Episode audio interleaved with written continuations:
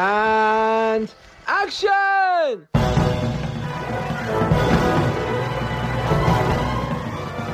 Hello and welcome to episode 338 of the Filmmakers Podcast.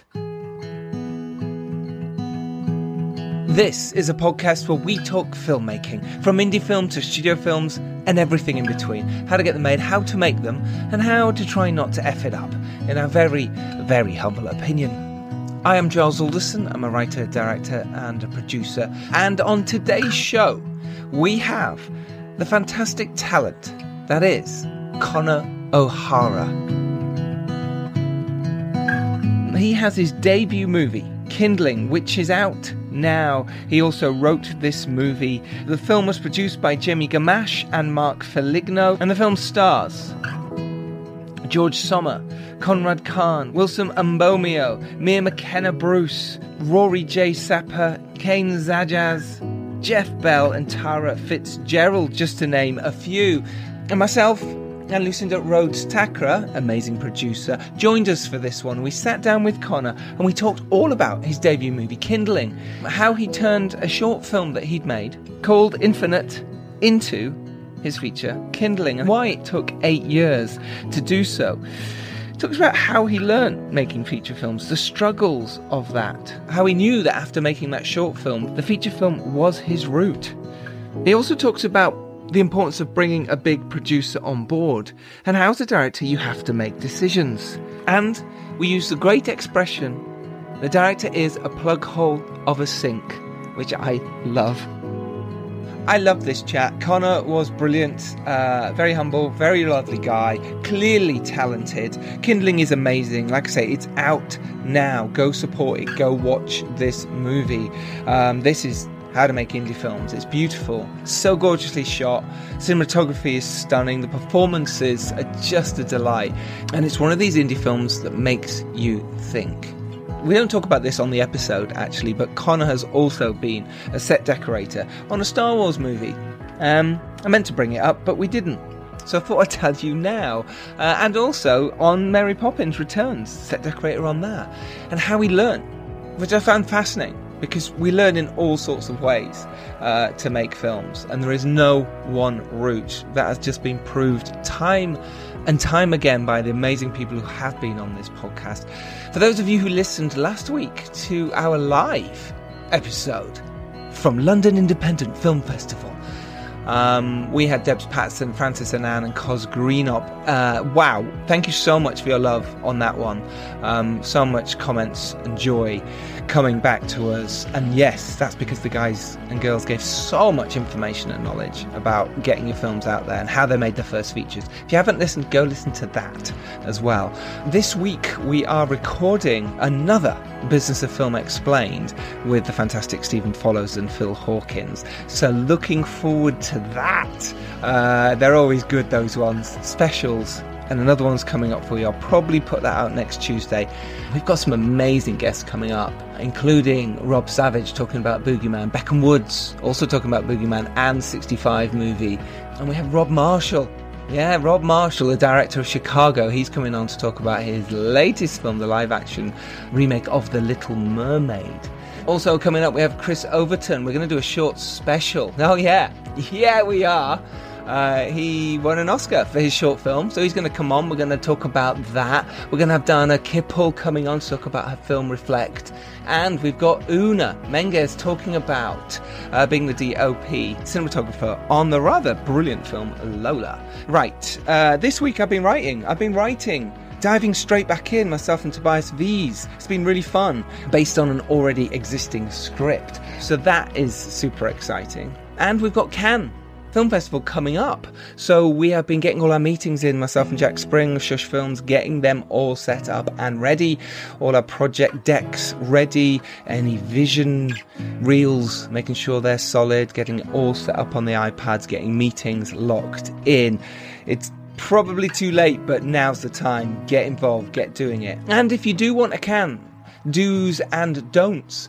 We have a blog for you all about that, all about what it's like in Cannes. Uh, when you attend the Cannes Film Festival, the Marché du Film, when you're walking down the Croisette It's a mini guide to surviving at the festival. Uh, we talk all about what to expect, why it's important to bring materials, why you shouldn't be late, and why you need to practice your elevator pitch. It's all there. Link to that is in the show notes. Right, let's get to it. This is myself, Lucinda Rhodes Thakrar, and the rather brilliant Connor O'Hara talking about filmmaking in general, but mainly about his excellent film, Kindling.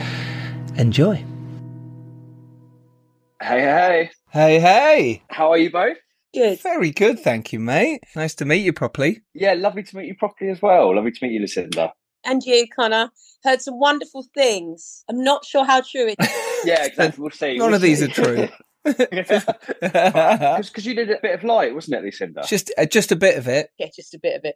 Uh, yeah, no, I, which was great. Uh, the same time we were shooting Three Day Millionaire. Wow. So Yeah. Oh, Giles, congrats on that, man. I mean, great to see it on Netflix top 10. I saw it the other, other day, and as a Thank fellow you. signature release, it was like, come on. Yes, yeah, thank you, mate. Yeah, appreciate that. Very good. Welcome, Connor, to the podcast officially. Oh, lovely to be on with you guys. Kindling's a, a lovely, really well made film. And it's your debut. Both me and Lucinda messaged each other and said, This is really good. So well done. Well done. You must be sort of relishing in that world right now. Relishing? Is that even a word? You must be Bathing. bathing in the the, glory of it the all. glory. No, because I, I don't know. There's something weird about that, isn't it? When the film comes out, there's, you just kind of go, Oh, it's just weird disappointment. I don't know if you felt that, but maybe you didn't. Man, it's actually really nice to hear you say that to start off because totally, it, it- I would say it's the most amazing experience making a film. It's been eight years trying to get this one off the ground. It's incredibly personal. And then Mm. it comes out, you're sitting at home and you know people have access to your film. You know Yeah. that they're watching it.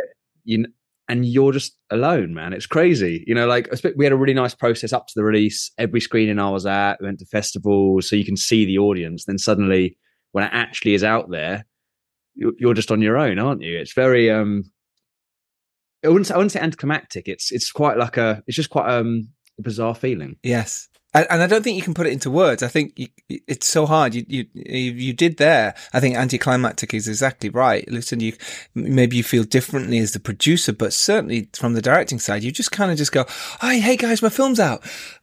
And my film's still out. Uh, hi guys. Yeah, my film's out. It's That- out. it's so weird. I find it a relief, in all honesty. I love filmmaking. I love being a producer. I love the process of it from from start to finish. And then when you let it go, is is to me when it's released, and I just go, ah, it's gone, and I've let it go. Where all the delivery materials and and the deliverables, technical side of things, is all of Mm. that so much stress during post production.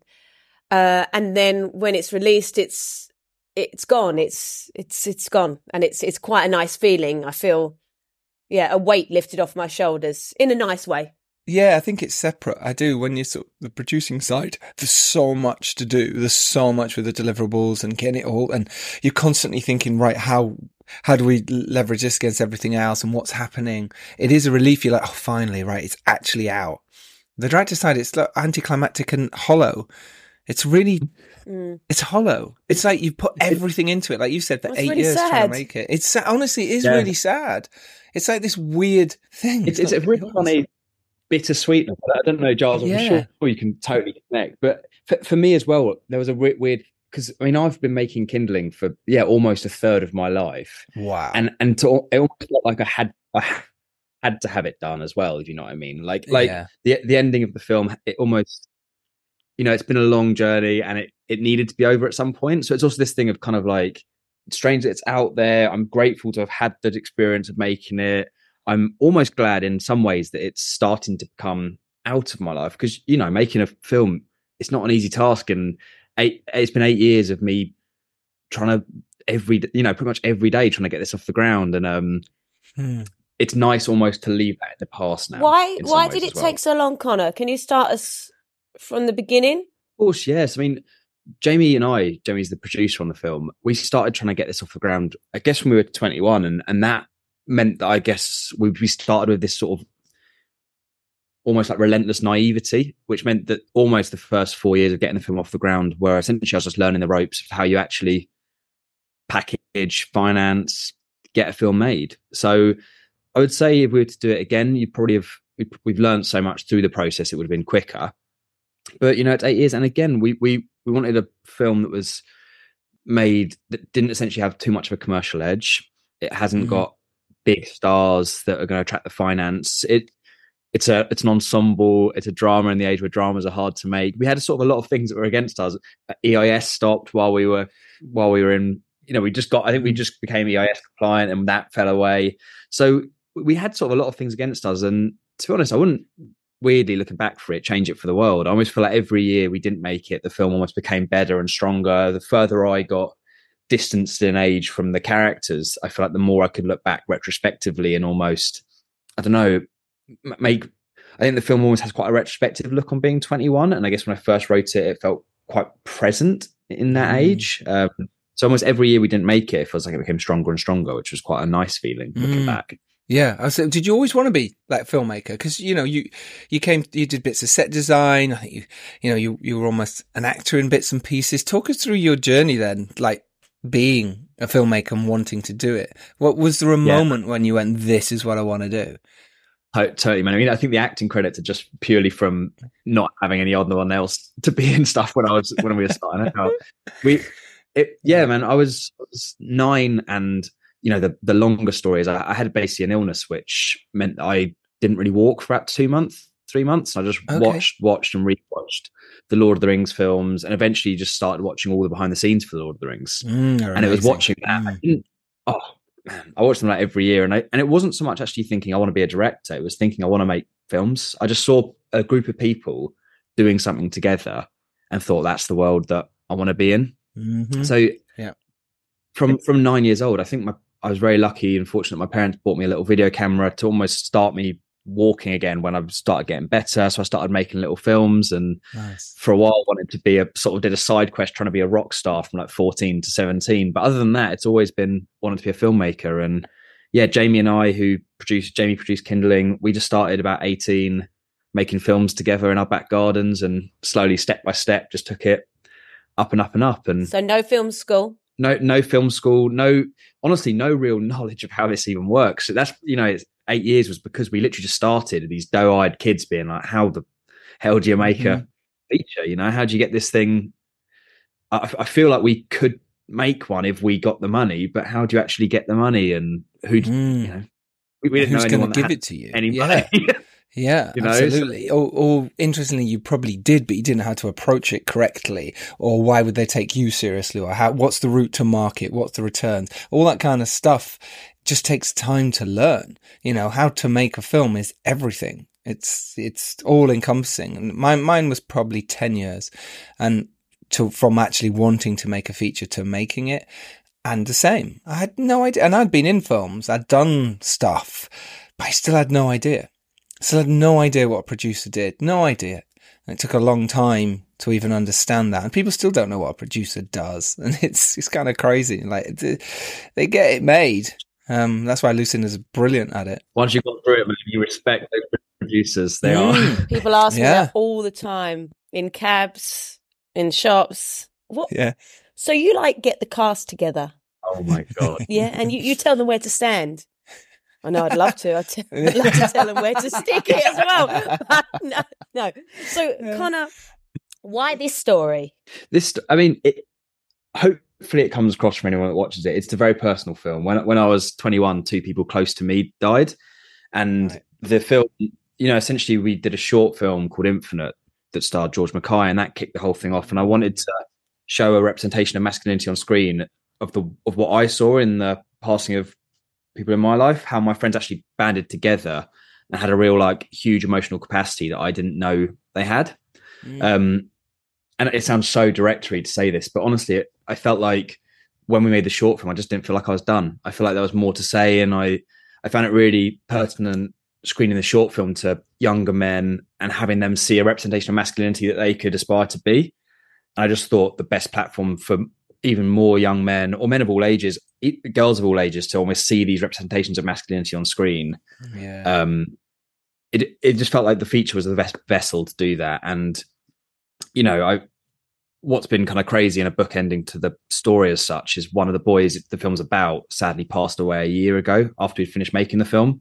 So we've almost had this so almost life in a way replicated art in a way and I guess looking back on Kindling, it almost makes me feel quite proud that almost it's a celebration of grief and it's looking at people that pass away in quite a beautiful, positive light. And after going through quite a lot of that in my 20s, I still feel strongly that it's a good message and it's it's true. We need to celebrate those that pass. Absolutely. Mm. Yeah, that's gorgeous. How did you go about writing it then? Like you say, you'd made the short um, and it was around a similar subject, but then still writing a feature film's it's not easy. You know, it's very difficult to hit the beats and get the places where you want things to move forward and you want the story to say something. Time, and- time really got it to where it was when we shot it. You know, the first, I laugh at this now, the first pass I did of the script, I think was 40 scenes right. across like a 90 page script. Mm-hmm. So, you know, that shows like the level of naivety we had when we started this that I, I didn't know how to write a script. I just put something on page and it really then became a, a case of just refining it over years that the dialogue primarily at that point came from conversations that me and my friends had. And then, so it was almost like the, the dialogue was real and then the situations were fictional. Mm. Um, and yeah, it totally just came about refining, refining, refining. And honestly, I'm a YouTube filmmaker. I just knew the knew it could be better. So I just watched more videos and I got a year's membership to masterclass yep. and just self you know, just self taught everything I could to get it to a place where I could feel that we were getting a lot of rejections on the script. I could feel the more I did it, the more you could feel people starting to click into it. And, and, um, and yeah, it really was just a self-taught process of year by year, making it stronger and stronger and stronger. Going through those, that time was like year by year, because it can get really depressing.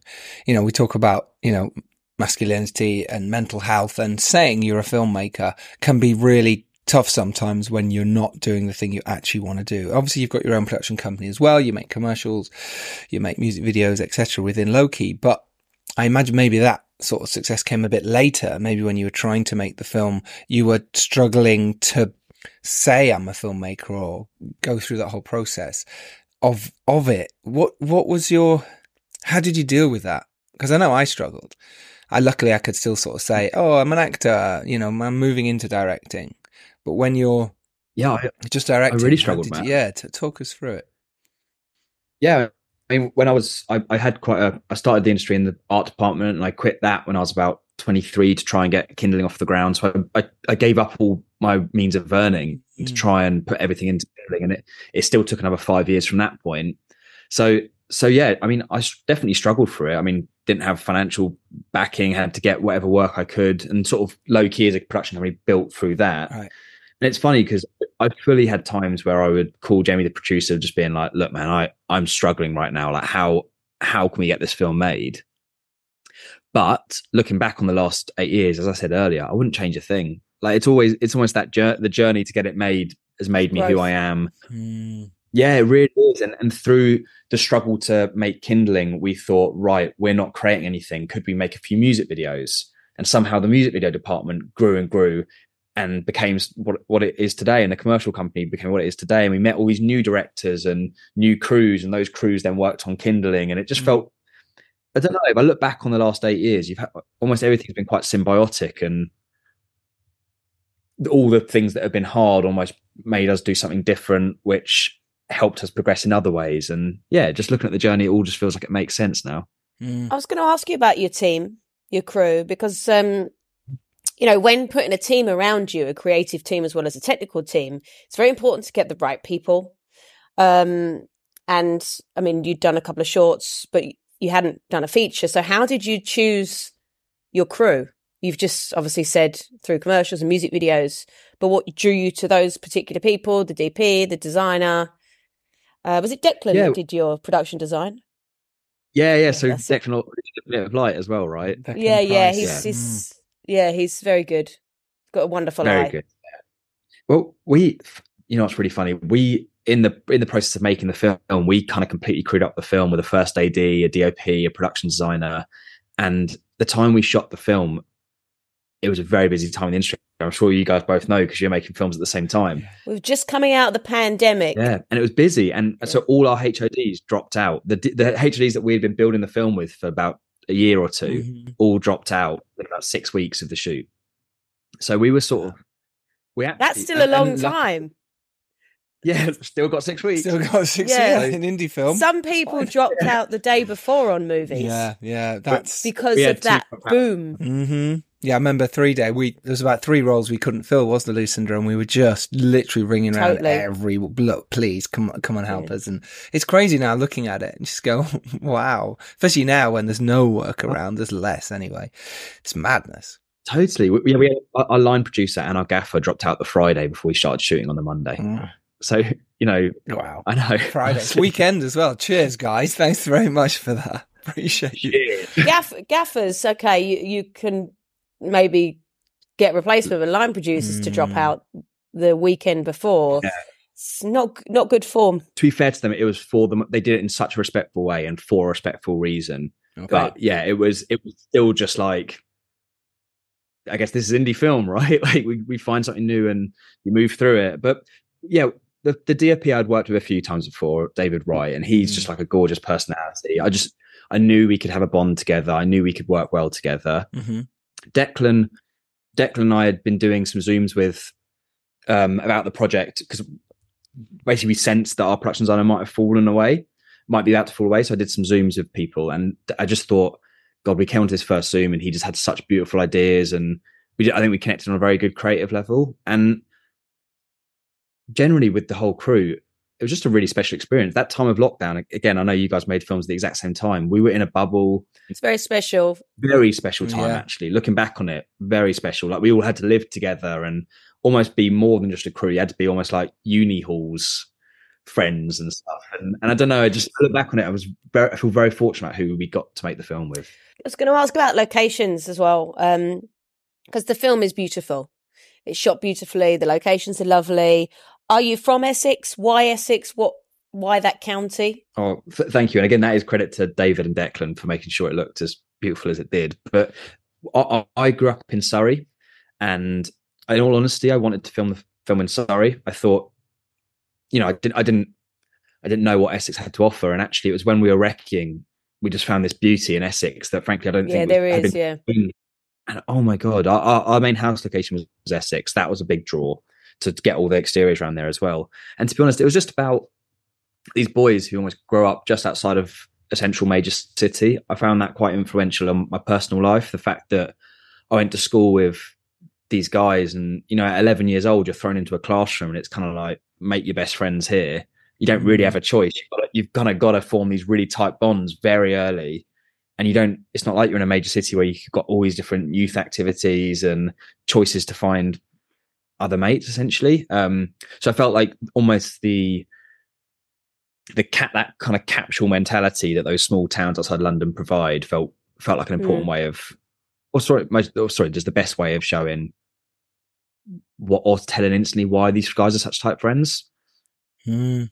What was the moment when you realized it was probably going to happen? You know, the, you've been through all those times. You've been through uh, disappointments. Was there a moment when you went, "Oh my gosh, this might actually happen"? Uh, was there a Can you remember it? Was there a specific moment when maybe it was when it was, uh, you know, an, an extra producer came on board or an extra bit of financing? Do you remember? I can remember. I, I can sort of remember now, but it all becomes.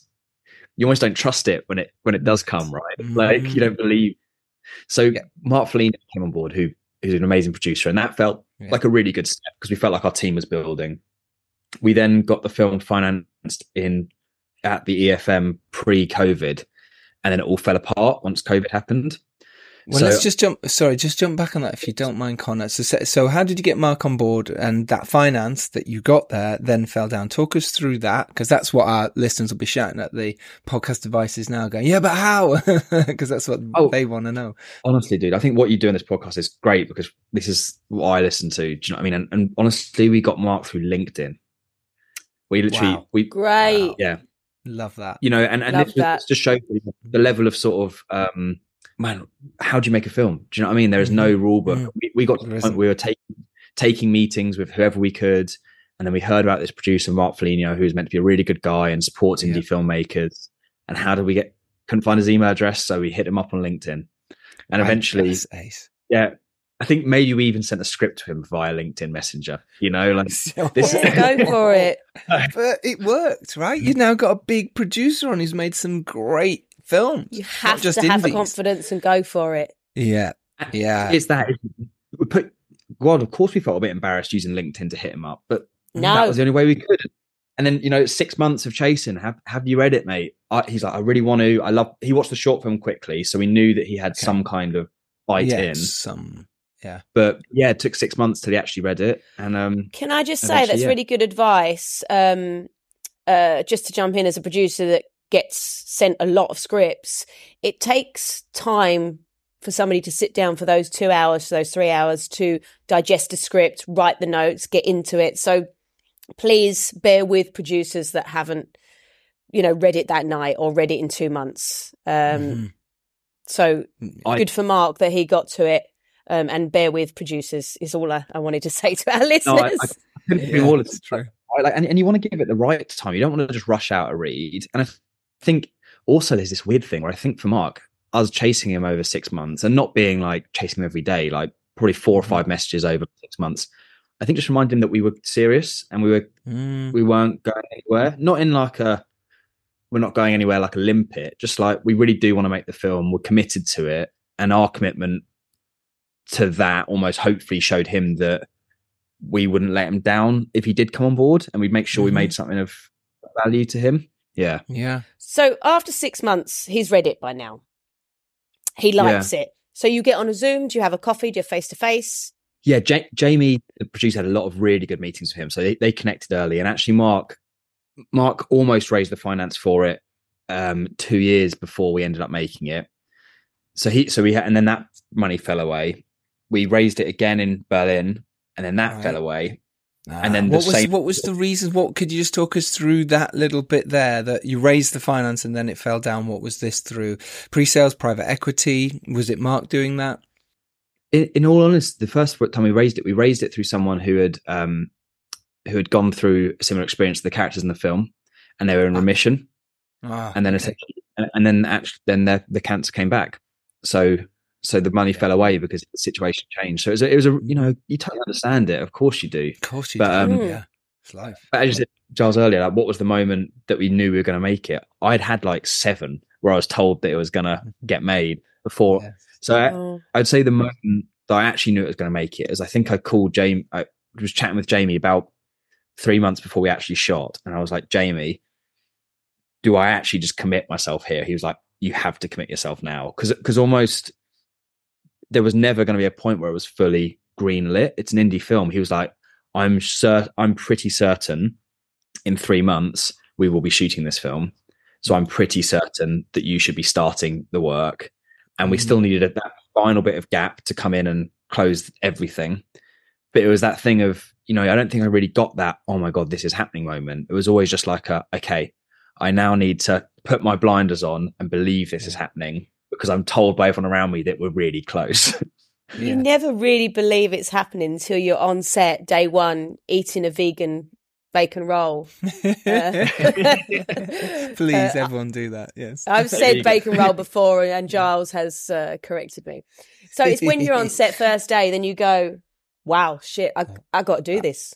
Yeah, got to deliver you say now. your, your speech as a director at the beginning, and I think Mm. that's and the producers have the same thing.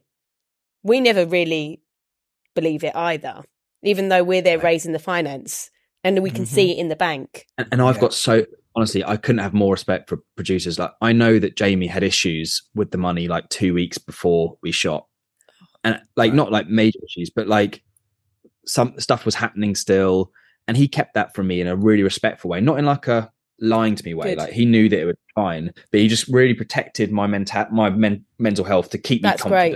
Confident. Mm. He just worked hard to keep it going. It was the stuff, isn't there? I mean, Lucinda, you must feel it. I know Giles, you produce as well, but like you've got to kind of safeguard your director from some things, let them into You other things. to, just- yeah.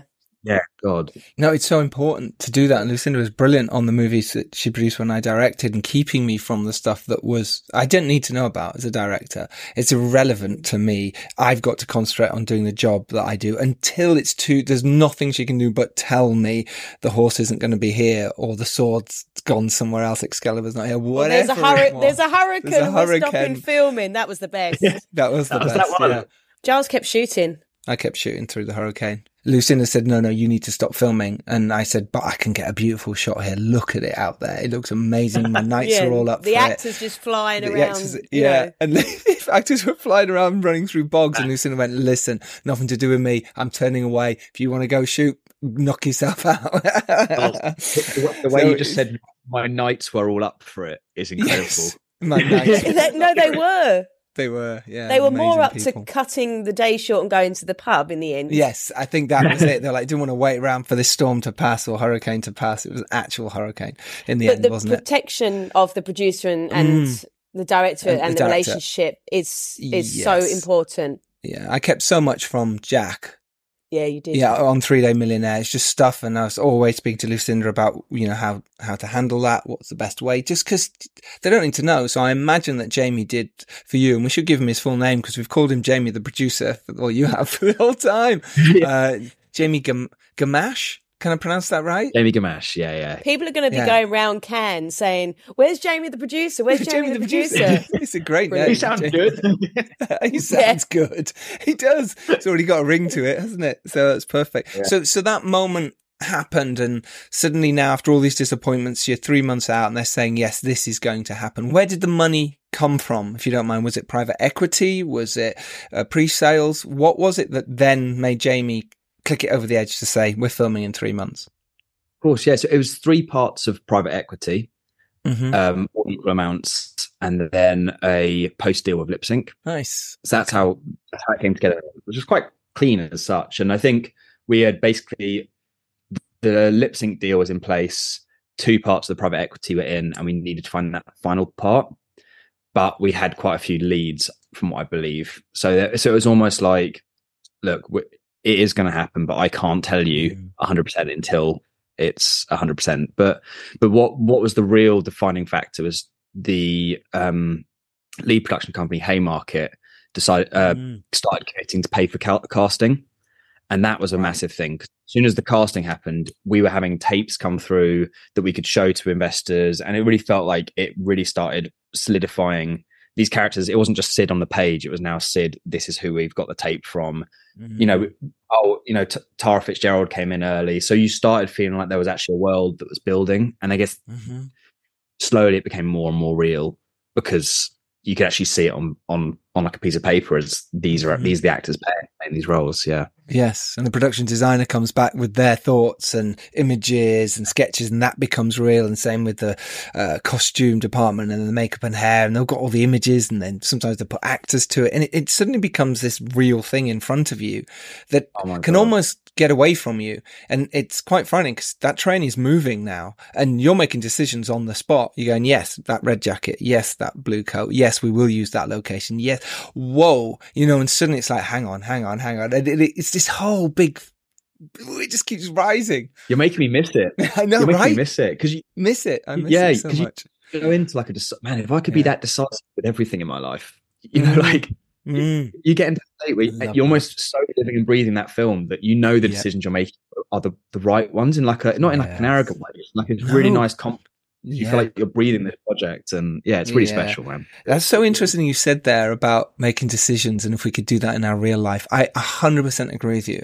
When I'm directing, my decision making is, yes, I want that. That's cool. Cool. That's, bring that. Great. Uh, two minutes. I want this. It's like, I it's always hear really no from you. Stop it. I think I think it's the other way around. so can I have Yes. that? No, have that? No.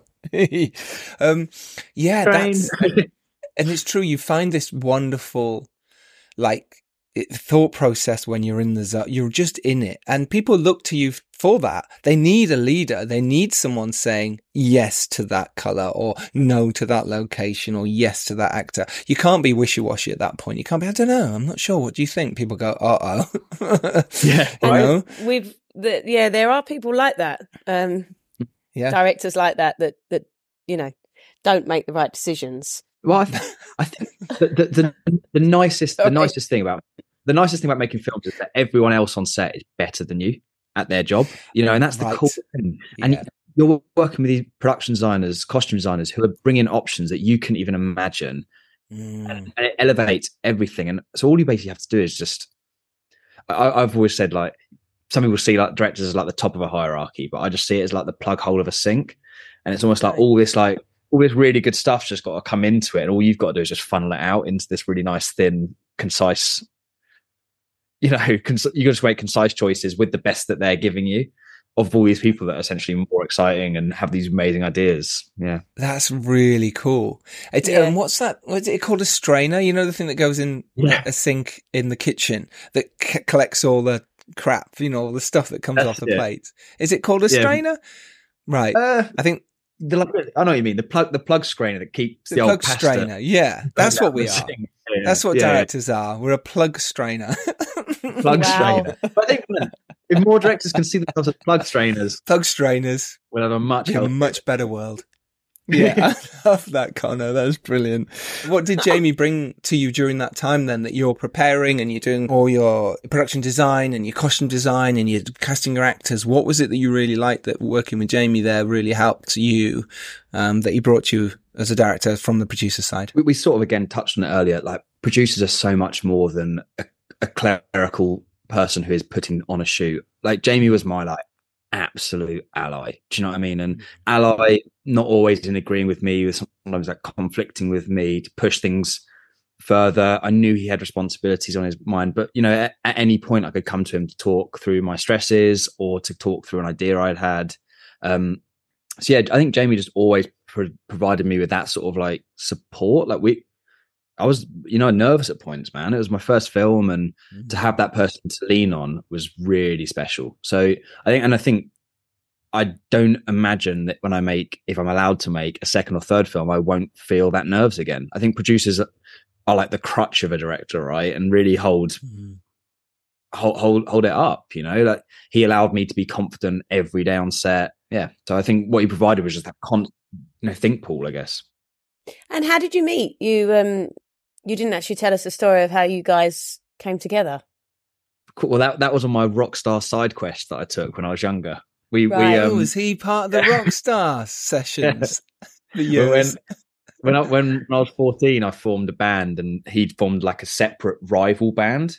So we were both sort of playing at local gigs at the same time, and then we formed like, Blue a super- versus Westlife got you. It, it was Blue versus Westlife, and we formed Wow. Blessed Life. Yeah, so we formed. no, please. Please. That's no. amazing. Blessed life. I love that. So- That's so good. So yeah, we, we took like half of each band and formed this this Yeah. local Surrey based super group called A Wolf Like Me. busted. A wolf like Wolf me. Like Good Me. style. Yeah. Wolf Like Me. Um, and and when you look back on it, we, it's we've always been optimistic. Like we were booking ba- like we wanted to go on a tour at one point. So we were booking bands. I'm not sure if you'd know them, like Young Guns, who who end up doing all right stuff, and we're booking them to like support us when we were like 15, booking them in like our pants, sitting at home, being like, "Yeah, we'll give you 150 quid and a 24 case of Fosters," and getting our dads to go and buy the Fosters to so he could make sure we put them up. And, Amazing. and you look at it, that's just Uh, inducing as well. All the stuff in Yeah, the it's producing. stuff and putting on shows. It was just building up towards what we ended up. And we, you know, we'd, we'd make the music videos and stuff as well. So yeah, we started in the band and then band finished when we were 18 and I went back to wanting to be a director, um, which is what I Mm. wanted to do before that. And, and Jamie joined me on that quest as well. And, and now he's one of the best, I think, upcoming producers in the UK. So it's a, a nice quest. That's brilliant. It's interesting. I've worked with some directors uh, recently um, that always want to bring their producer. So I've been producing a movie and we brought the director on, and the director that has grown with a particular producer says, I need to bring my producer with me. And there's a couple of Mm. directors that I work with that say, I need you with me, or I would like you to be on this project with me, even if we haven't been through the finance stage and somebody else has brought the finance. Um, Mm. So it's interesting. It, it, it is the ally thing. It is somebody that you can trust and you can cry and you can shout and you can do everything at this person. And I think that is really important. I, I lectured at a university the other day and somebody said, What's the best advice you can give when going into a venture? And I said, Choose your partners wisely Mm. because yeah. they will help you on your journey. They will be the person that will support you 100%. And I think it's really important. And I hope you and Jamie go on to make lots and lots of wonderful movies together because it sounds ace. Yeah. I, I, Yeah. And and I mean, you, again, you guys both know, and I think it's important to like outline it. Like making a film, so it's a challenge, and you go through a lot of. I, I'm, I'm so I will never stop doing this, but a lot of the times you're you hit real lows in this, and to have someone like you said, Lucinda, to be there for the lows as well, that's so key. It's not just someone you can creatively bounce off and likes your ideas and wants to help facilitate them. It's someone that you can both be together. Like, right, we've got that big rejection. How do we pick ourselves up and carry on going and you know that's a big thing as well right with the producer Yes. Mm. Yeah, no, it's important to have those allies and team mates around. That's what's been wonderful about doing this podcast. You know, it's cemented my and Lucinda's relationship, uh, Dom, P- Phil, Ian, you know, everyone else that's been on this pod as fellow hosts, Matt and Tori. You become really good pals with them and you share. And that's what this industry lacks sometimes when you're making indie films. It's very closed and it shouldn't be. So that's what No. we try and do here is open it up and say, no, no, it's all right. We're all in the same boat. It's really tough and there's no one way to make a movie. It's however you That's can it. make it is the right as i way. said watching those like lord of the rings behind the scenes as a kid all i wanted to do Mhm. was make something with people and it's and it's Yes. about the people isn't it like when i look back on kindling yeah i'm proud of the f- film and i'm so glad it's out there and i'm glad i got to make it but making it with those people has been like the best experience of my life. And Yep. it's almost a shame that that's not on screen as well because you know we had evenings hanging out and experiences making the film when the cameras weren't rolling that are super special as well. And yeah. Mm, Yes, totally agree. Watching those behind the scenes Lord of the Rings ones, when I've watched them, I've literally come away at the end missing that that whole experience of making a movie is that. And if you've ever experienced i don't know you go back to scout camp or you know when you've gone away to glastonbury that group of people and you go through something together the ups the downs the highs the lows. And when you come out the other side you instantly miss it. Like instantly you're like oh my god why aren't i there now? Oh my god it doesn't matter the crap you went through. You can all hug at the Yeah. wrap party and it's totally totally fine. Give each other t-shirts. You know i mean? It's special yeah it's so special yeah, we miss it. So let's talk about the directing itself of Kindling then and how you went through that process. Did you do storyboards? Did you do shot lists? What was your process, you know, on it? Um, especially, you know, working closely with um, David Wright, your cinematographer. What did you do, Connor, to really uh, feel like this was your movie and what your stamp that you wanted to put on it? We, we had a nice level of like shot listing where we were comfortable in in our choices and we knew time was of the essence. We'd have to shoot things simpler. But Mm, i think what all the agencies knew and not in like a negative way towards them but i really wanted to be on set and able to prioritize the actors.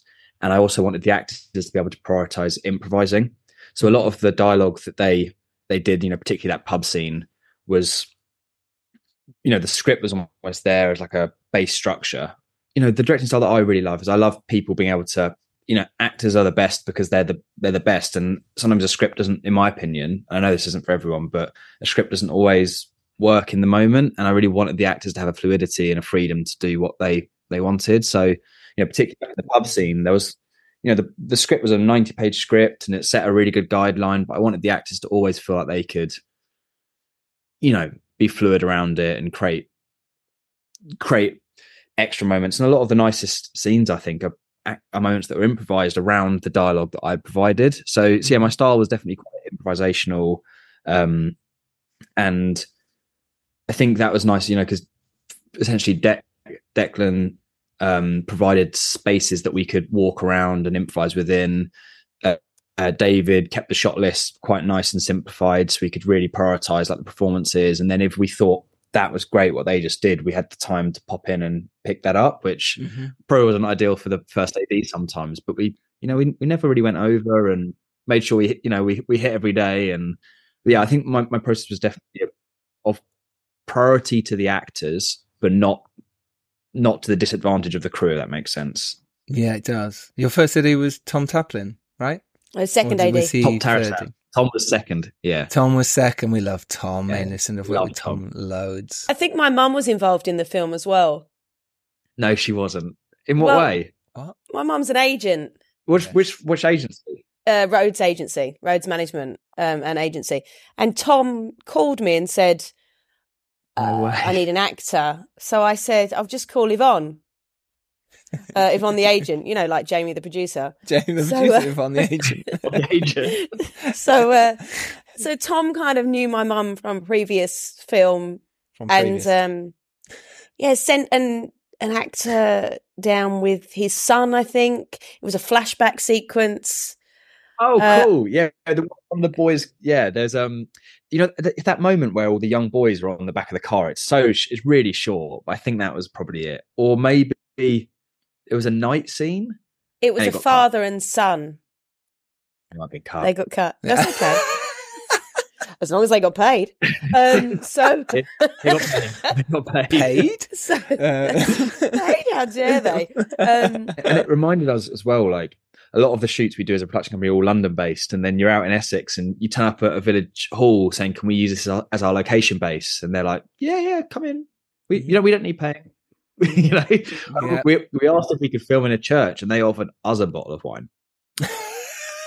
for the communion. what church is that? Yeah, Lucy Yeah, was it- like, hang on. I guess I I'm can't having remember the name of it.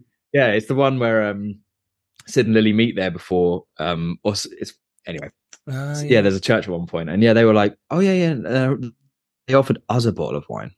See, that's yeah. See, to get out of London sometimes, the niceness of people, the generosity sometimes of just asking. Like in Grimsby, when we asked on Three Day Millionaire for anything, if locations fell down, often you know, just something happened. So you just knock on doors, and people would just open it and go, "Yeah, of course, come in." You know, and that's it's lovely. It really, Really did special, make? Yeah, Great acting special. there, Giles. Thank you, mate. Thank you. really Very natural. good. You should you should call Yvonne the agent and get me signed up um, because I just, I'm missing a trick. She's missing a trick. Should I say? Yeah. I'm going to get her to So- listen to this. Yeah. Um, in terms of that, like what you learnt then as a director and working with actors and working with that impro style, what was it that you're going to take forward to your next film, etc.? Or what was it on this that you made a mistake on? Anything like that would help our listeners. Would be great. I think one thing I'm really like proud of that I think we did well. Is we always wanted to create that atmosphere on set where everyone felt safe and the actors had that space to improvise. And it really felt like um an environment where even that the runners could come up and feel comfortable talking to the like at, at lunchtimes the runners would play football with the actors and stuff. And I feel really proud that we managed to create an environment like that on a film where there was people's money at risk. And I hope to be able to do that again. You know, create a film that reminds us that we're all just like kids who grew up to want to make films and Yeah. almost take a bit of take a bit of the business out of it when you're on set. So I'm, I'm really proud of that, definitely. Um, and the stuff I learn, I think it's really challenging because so much of the stuff you learn is when you're in post, isn't it? and you're looking at the edit and you're like, oh, why can't I go back and do this? And you, I so hope that I've learned from those things when I make my next film. But I bet you I'm just going to do the exact same thing and be sitting in the edit room and thinking, God, if I knew what I know now backwards. But I guess that's sort of like, you know, what I said about looking back on the last eight years and not regretting anything. It's sort of like, of course, there are things I'd change in the film, but that's filmmaking, right? Mm. It's just move through it. And it's that Peter Jackson quote, like, it's just a film's never finished, it's just abandoned. And I do feel Mm. like you get to a place where that I'm I'm so proud of that film, and it's the film I made at that point in my life. Yeah. And of course, there are things change, but I will always look, you know, in 30 years to come, I'll look back and be like, yeah, that represents who I was then, and that's that's cool. Yeah, that is cool. How did you overcome Yeah. a problem then on set when there was something went wrong or the light was total? Because you know you shot a lot of this at night with very little light. You know you're shooting on fires. How, how did you deal with when there was a problem and when there was an issue? Well, how did you get over it? How did you make it work? I think, you know, we we do music videos, man. Like they are Mm. the the worst sometimes when you're like problem Just solving. So I think they're the worst. Yeah, they are really, really hard, man. And Yeah. you know, we, we've been so much stuff. Um, you know, like actual problems on music videos where you're like, oh, this could be a real, real issue. So I think generally, I felt like my pulse was quite low throughout kindling. Actually, on like in terms of like problems, it felt it felt well run, and you know, you guys have both seen the film. It's quite a contained film as well. Mm. So we didn't hit too many problems. Um, but I think, like we said earlier, with the choices you make, I feel like I knew the film so well that even if we only had an hour to shoot something we meant to have three, I felt quite confident to be like, oh, okay, I think this scene belongs to this character. Let's just prioritize them. Um, and it was just that it's just thinking on the spot, isn't it? Like and and I look back on when I did the bigger budget stuff, and it was exactly the same there.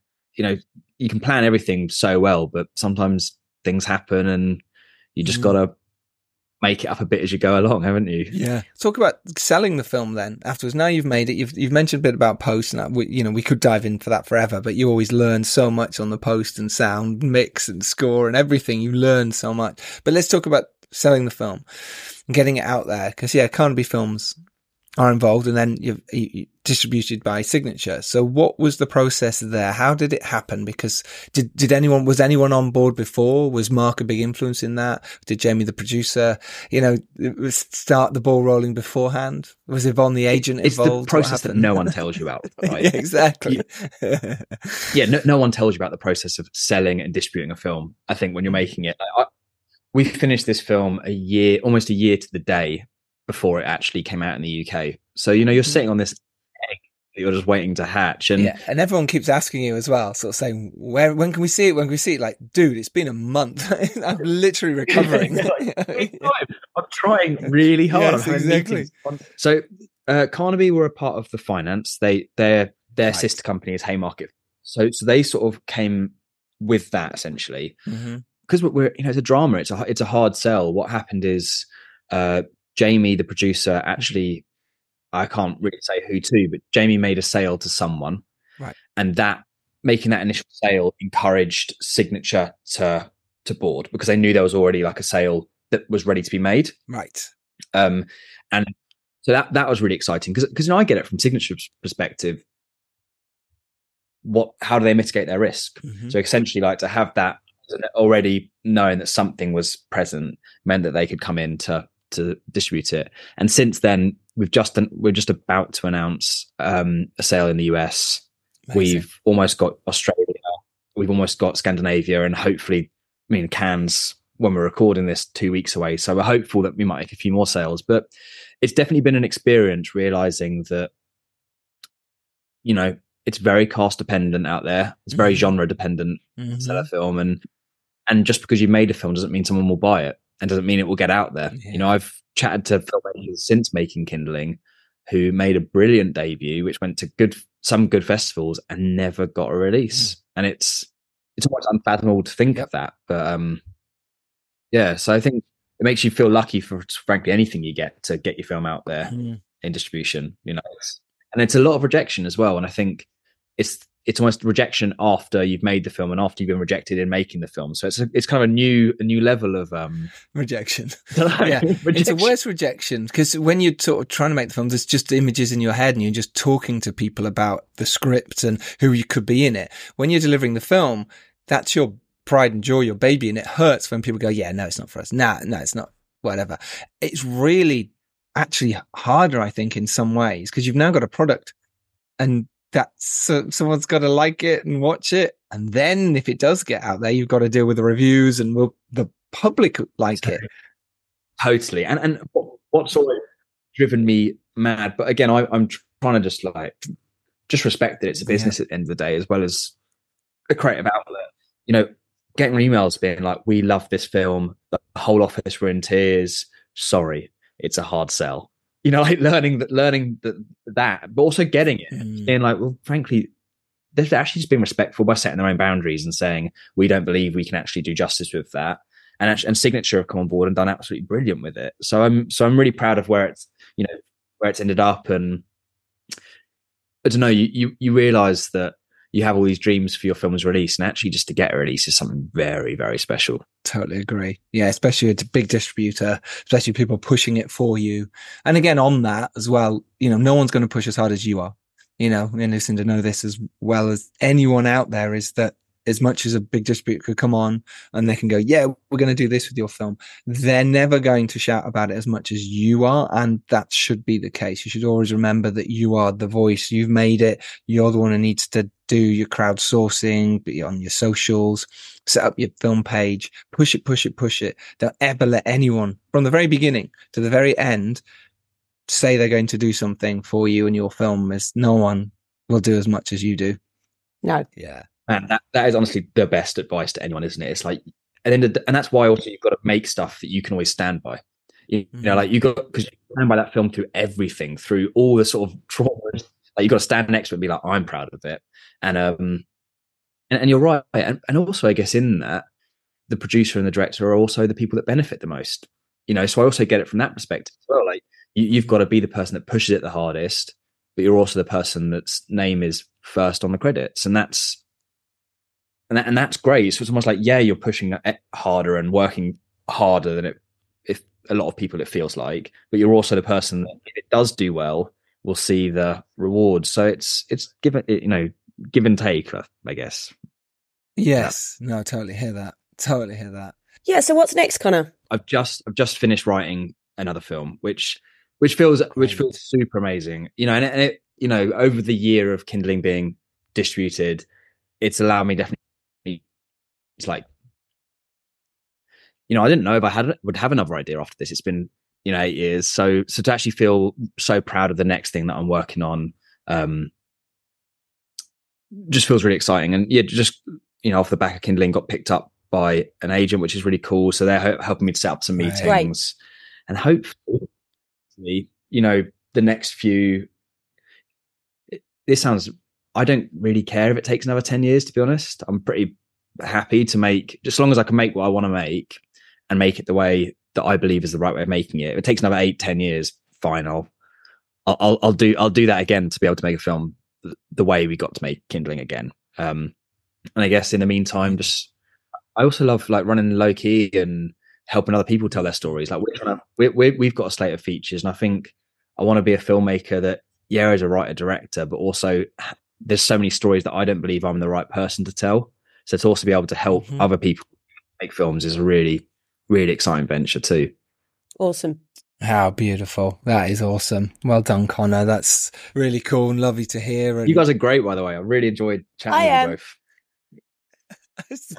yeah, that's right. You're great, by the way. humble as Sorry, well. Very humble. yeah, Connor, we, we do appreciate you saying that. Um, because sometimes, you know, we do joke around and we try and keep it relaxed um, and and make our guests feel comfortable. So I'm pleased that you've had a good time. Um, so thank you for saying that. Oh, it, it, goes back to that thing. We're all just kids that have grown up to be lucky enough to make films, doesn't it? So we can't like joke yeah. around about it.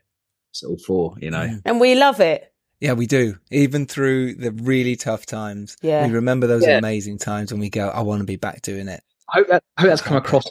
Said I, I genuinely like. I wouldn't it change it. For the, I wouldn't change the bad times for the world. Do you know what I mean? You just you yeah. just ride it out. Yeah. And you learn from it. You, that's the point of it. You learn from it. And like I say, what we, you mentioned earlier about your, you know, you think if you might make those mistakes again, you might, but you'll make them differently. You know, you'll make them in a different way because you remembered what happened. Ah, okay, I needed to get that shot. Oh, I must have, do you know what? I lingered too, long. I just did too many wides. I don't know. Whatever it is, it's like, okay, I remember the edit. Let me yeah, think man. about the edit, you know, or whatever it is. You know, like those master filmmakers like Chloe Zhao, Steven Spielberg mm. sitting in the edit suite resenting themselves for the mistakes yes, they made on yeah. themselves. Hating them. You know like, we all do it. Like it's not like you. Yeah. It's gonna no. but yeah, I watched the Hollywood Roundtable a lot, and love the conversation. I know, I love it.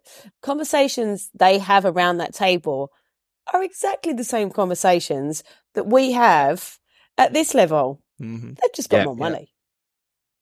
It's hard work. Exactly the same problems. And you know, bigger budgets, bigger problems sometimes. Mm, we have more people breathing, breathing down your neck, over your shoulder. Tell it, you know, it's someone's money. At the end of the day, If it's a big studio. They know how to manage, or they think they know how to manage filmmakers. So they come in with their big ideas. Where if it's a private equity investor, they're not going to be over your shoulder necessarily. It's it's a different way. So, yeah, it's it's an amazing achievement anyway to make a film. You've done incredibly well for a debut movie. Kindling is outstanding. Um, the cast are all superb. Mm. Jamie, the producer, has done an amazing job. Uh, Jamie, yeah. Yvonne, the agent, did really. I well want to meet this Jamie, the producer in Cannes. Yeah, me too. Yeah. Are you going to? You'll you'll be in Cannes, won't you, Connor? Guys, we'll get a drink out there. One hundred percent. Then. Yeah, yeah. I'm, I'm there out. We go. Let's do it. Let's, Let's do, it. do it. We'll see Jamie there as well. Listen, uh, Kindling is out now. Go watch it. Actually, is it on Sky now or is it still on? Connor, right, tell us where it's out. Yeah, Connor, tell us where people can watch it. It's easier than me blagging it. Kindling is out now in selective cinemas, but probably by the time this podcast comes out, it's on Amazon, Apple, Sky, Microsoft Store, anywhere you can buy a movie, you can buy Kindling in the UK and Ireland. Amazing. That's what Signature do so well. They get it out to those people. So congratulations. Go watch this film. Go support indie films. This is how to do it. And if you're lucky enough to rise up and do well, it is your duty to Send the elevator back down. We will see you next Tuesday, as always, when we have another amazing guest, I imagine, talking about how they got their films made as well. We have a whole back catalogue of podcasts of how you can make your films, over 330 of them. So go go search them, find the ones you want, producers, directors, or writers. They're all in there, crew members, and learn as much as I have from listening to these amazing people. Uh, so for now, listen to Rhodes Thakrar. Thank you for joining me as fellow host. Thank you for having me, Giles Alderson. Absolute pleasure. Uh, and, and Connor O'Hara, you've been brilliant. What a great guest. Congratulations on your film and thank you again. Oh, you legends. Thank you so much for having me, honestly. It was great fun, Connor. Cheers, guys. Right, see you all next Tuesday. Take care, everyone. Go out there, make your films, make it happen. Believe in yourself, and then come tell us about it on the podcast. Till next time. Bye bye.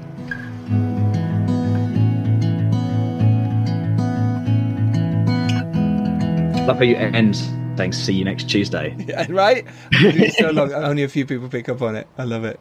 That's excellent.